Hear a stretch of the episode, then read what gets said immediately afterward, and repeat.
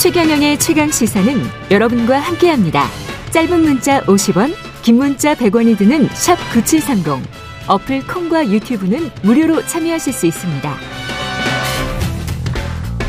네, 태풍 흰남노가 제주도를 향해 북상하고 있습니다. 이경호 제주도 자연재해 팀장 연결돼 있습니다. 안녕하세요. 예, 안녕하십니까. 예, 지금 제주도 상황은 어떻습니까? 네, 지금 제주는 바람은 다소 약하지만 음. 태풍 흰남노의 간접 영향으로 지역에 따라 많은 비와 그리고 해안가에 높은 파도가 발생하고 있습니다. 지금 비가 제일 많이 온 곳은 지금 8시 30분 현재 삼각봉 한라산 쪽인데 206mm 지금 와 있습니다. 예. 지금 흰남노 특징은 뭔가요? 강한 바람인가요? 지금 올라봐야 알겠지만은 현재 그 기상청 발표된 대로 하게 되면은 지금 초속 한 43m 정도 바람이 불 것으로 되고 있고 예. 지금 현재 이동 속도가 21km, 시속 21km로 지금 북진하고 있습니다. 예. 그래서 이제 올라오면서 차츰 더 빨라지겠고 직접적으로 이제 피해를 줄 때는 오늘 오후 늦게부터 내일 새벽까지 아침까지 예, 새벽부터 지금 아침까지 통과될 것으로 그렇게 예상되고 있습니다. 예, 초속 43m면은 시속으로 따지면 한 150km 정도, 160km 정도 되네요. 예, 예, 예. 예, 이 제주도는 아무래도 항구도 많고 그래서 중점적으로 어디를 보고 계세요? 자연재해 관련해서? 아, 예. 태풍은 이 범위가 상당히 넓습니다. 그래서 특히 이제 그 제주 전역에 태풍으로 인해서 강한 바람과 집중호우가 내릴 걸로 예상되고 있고 특히 이제 태풍 흰남노가 매우 강한 상태로 이제 제주를 통과하면서 그 제주도 전 지역에 피해를 줄 것으로 예상되고 있고 그래서 이 모든 부분에 대한 철저한 준비가 필요하겠습니다. 그 선박이나 항공편 결항 결항 상황은 어떻게 되는지 좀 알려주십시오. 아 지금 여객선은 전면 결항됐고요. 예. 항공편도 지금 오전에 77편 이제 저 그 출발하는 걸로 돼 있고 72편이 사전 결항이 좀 돼 있습니다. 미리 결항을 시켰고 오후에는 지금 계획이 61편 운행할 계획으로 돼 있는데 지금 사전 결항으로 한 88편은 이미 결항돼 있고 근데 지금 상상 시시각도로 변하기 때문에 그 운행 상황은 확인하시고 이용하시면 되겠습니다. 등교는 오늘 합니까 학생들 제주도? 아, 오늘은 원격 수업하고 휴교로 전면 학교 등교는 안 합니다. 예. 내일도 거의 90% 이상이 이제 그 원격 수업하고 휴업이 돼 있는데 예. 지금 일부 학교장의 재량으로 추후 결정하는 걸로 돼 있는데 한 10% 정도 되겠습니다. 이분 분도 이제 사고가 없도록 그렇게 하겠습니다. 이 태풍 대비할 때 제주 도민들 오늘 밤이 가장 큰 문제죠? 예, 오늘 밤부터 내일 아침까지. 내일 아침까지 어떤 네. 대비를 예. 해야 되는지 간략하게 소개해 주십시오. 예. 그, 가정에서는 실내에서 문과 창문을 닫고 외출을 자제해야 되겠습니다. 그리고 기상 상황을 지속적으로 관찰하고 경전에 대비해서 손정 등이나 양초를 미리 준비해 주시고 혹시 상수도 공급이 중단될 수도 있으므로 욕실 같은데 이제 물을 미리 받아두는 등 대비가 필요하겠습니다. 음. 그리고 회사에서는 그 출퇴근 시간을 조정해서 직접적인 그 태풍을 지나가는 때는 피해야 되겠고 그 강풍으로 인한 피해가 발생할 수 있는 그 공사장이나 그리고 입반판 전신주 등 그런 주변에는 또 접근을 하지 말아야 되겠습니다. 예. 태풍의 경로는 지금 아직까지 확실한 건 아니잖아요. 그죠? 아, 거의 지금 현재는 방향이 예. 거의 설정이 됐고요. 예. 거의 예. 저 크게 터질 것 같지는 않은 걸로 지금 예, 기상청에서 대비 철저히 해야 되겠다. 예, 여기까지 예, 예. 하겠습니다. 지금까지 제주도 이경호 제주 어, 자연재해 팀장이었습니다. 감사합니다. 예. 여러분은 지금 KBS 1라디오 최경영의 최강 시사와 함께하고 계십니다.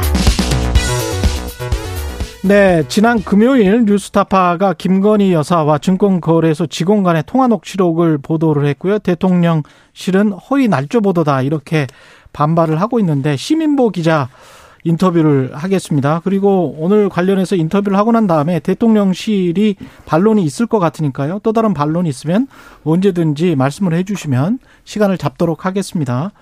어, 저희는 계속 접촉을 할 거고요. 어, 이게 지금 재판 내용 중에 나온 녹취록이죠? 네, 그렇습니다. 누가 제출을 한 겁니까? 검찰입니까? 아, 저희가 녹취록 3개를 보도했는데요. 예. 그 중에 2개는 권우수 회장 측 변호인이 제출한 거고요. 두 개는 권오수 회장 측 예, 변호인이. 한 개는 검찰 측에서 제출한 녹취록입니다. 이거는 그러면 증거로 채택이 된 거니까 재판 과정에서 나온 예. 그렇죠. 거예요? 그러니까 네. 이 기록 자체가 그러니까 측 변호인이 확보한 기록이라는 뜻은 아니고 음. 검찰 기록이 그 방어권 보장을 해서 변호인 쪽에 넘어가잖아요. 예. 그걸 이제 재판 중에 제시를 한 거예요. 공판 중에. 예. 그러니까 원래는 셋 다 검찰 기록일 가능성이 굉장히 높죠. 그렇군요. 네네네. 그 나온 녹취록의 내용은 어떤 내용이었습니까? 일단 저희가 세 개의 녹취록을 보도했는데요. 예. 하나는 2010년 1월 12일에 녹음된 내용인데 음. 증권사 직원이 김건희 여사한테 도이치모터스 주식 관련해서 이런저런 가격 설명을 하고 그렇죠. 그러면 김건희 여사가 아 그럼 사봐라 이렇게 얘기를 그러니까 주문을 허락하는 가격 설명을 2,500 얼마인데 네 뭐 얼마까지 조금씩 사보겠다 라고 하니 예 그럼 그렇게 하시죠 라면서 음. 이제 그게 이제 2010년 1월 12일 첫날 녹취고요 예. 근데 중요한 것은 이 1월 12일이 어 거래를 누가 했느냐는 게 중요한 거예요 누가 했냐? 예 그러니까 이게 대통령실 해명을 보면 지금 약간 헷갈리게 해명을 해놨는데요 음. 정확히 말씀드리면 1월 12일은 김건희 여사가 한 게 맞습니다. 그러니까 그, 전화 전화 네. 녹취는 음. 어, 전화 주문 녹취인 거예요. 말하자면. 전화로 시킨 거죠. 그렇죠. 그러니까 저희가 HTS로도 거래를 할 수 있고 예. 전화로도 증권사 직원한테 주문을 할 수 있잖아요. 바쁘신 분들은 trading을 대신 시킨 거죠. 맞습니다. 거래를. 1월 12일의 넥 녹취 내용은 그것이고요. 예. 1월 13일은 1월 13일부터는 주가 조작 선수 이모 씨가 전화 주문을 하기 시작했는데 음. 어, 증권사 직원이 그 전화를 받고 나서 예. 김건희 여사한테 이렇게 전화가 왔었는데 음. 살까요? 그 말대로 할까요? 라고 물어보는 거예요. 아. 그러니까 김건희 여사가 아 전화 왔었나요? 음. 그럼 그렇게 하시죠. 라고 허락을 해주는 내용이죠. 이게 그러면 어떤 의미가 있습니까? 대통령의 후보 시절 발언과 네. 그리고 김건희 여사의 주가 조작 공모 여부와 네. 관련해서 크게 이슈가 두 개인데 네. 어떤 의미가 있는 겁니까? 이거죠. 이 윤석열 대통령의 해명의 전반적인 취지는 당시 후보 시절에 이 후보 시절에 지금도 마찬가지고요. 음. 이 2010년 1월부터 5월까지 주가 조작 선수 이모 씨라는 사람한테 계좌를 맡겼다 우리가. 근데 네. 그게 도이치모터 주식을 하라고 맡긴 게 아니고 음. 수익을 내달라고. 여러 종목을 네가 알아서 뭐 매매를 해서 수익을 내달라. 라는 식으로 맡겼다. 그게 1인 매매라고 부르는 겁니다. 예. 예. 라고 주장을 하고 있는 건데요. 음. 지금 저희가 보도한 녹취록을 보면 그게 아니고, 어, 김건희 여사가 정확히 도이치모터스 주식을 사라고 시켰다. 사라고 시켰거나 스스로 샀다. 그게 이제 대리 매매 또는 직접 매매라고 불, 불러야 그렇습니다. 되는 것이죠. 예. 1인 매매하고는 좀 다릅니다. 네. 그게 예. 의미가 있는 것이고, 이제 아까 말씀드리다 말았는데 저희가 보도한 세 번째 녹취는 뭐냐면, 음. 2016년 6월 16일 녹취인데요. 예. 아까 말씀드렸잖아요. 1월부터 5월까지 그 선수 이모 씨에게 맡겼다라고 지금 주장을 해 왔거든요. 그렇죠. 근데 6월에 나온 녹취는 뭐냐면, 김건희 여사가 증권사 직원에 전화를 걸어서 어. 저하고 그 이모 씨, 선수 음. 이모 씨, 이모 씨 외에는 아무도 거래를 못하게 하세요. 라고 전화를 했단 말이에요. 그럼 그 말은 제3의 인물이 있는 것은 물론이거니와 음. 어쨌든 그건 차치하고서라도 적어도 그 시점에 주가적 선수 이모 씨가 김건희 여사 계좌로 주문할 수 있는 권한을 갖고 있었다라는 뜻이에요. 음. 저하고 이 씨 말고는 아무도 거래 못하게 하라 이런, 그렇죠. 이런 얘기니까. 예. 그런데 윤석열 대통령은 5월 20일에 그러니까 어, 신한금융투자증권의 계좌에 있던 주식을 전부 동부증권을 옮겼을 때이 예. 씨와 절연을 했다라고 분명히 얘기를 했습니다. 그렇죠. 근데 옮기고 난 뒤에 그때 동부증권 캠프에서 나왔던 보도 자료도 그렇습니다. 네. 예. 직접 말도 했고요 윤 음. 대통령이 옮기고 난 뒤에 동부증권에서 또 이 사람한테 어, 주문을 할 수 있는 권한을 줘- 준 거예요. 음. 그럼 이게 과연 절연 우리가 알고 있는 절연이라는 말의 사전적인 정의에 해당하는 것인가? 그러니까 대통령은 예. 후보 시절에 1인 매매였다라고 주장을 했었는데 네. 1인 매매가 아닌 것 같다. 그리고 절연을 했다는 그 시점 이후에도 매매를 한 것 같다. 그래서 네. 허위사실 공포 혐의가 그렇죠. 있다라고 예. 지금 뉴스타파는 보도를 한 것이고 그렇습니다. 김건희 여사의 주가 조작 공모 여부에 관해서는 예. 이 사안들로 관해서 이 사안들 때문에 네. 어, 어떤 판단을 할 수 있는 거예요?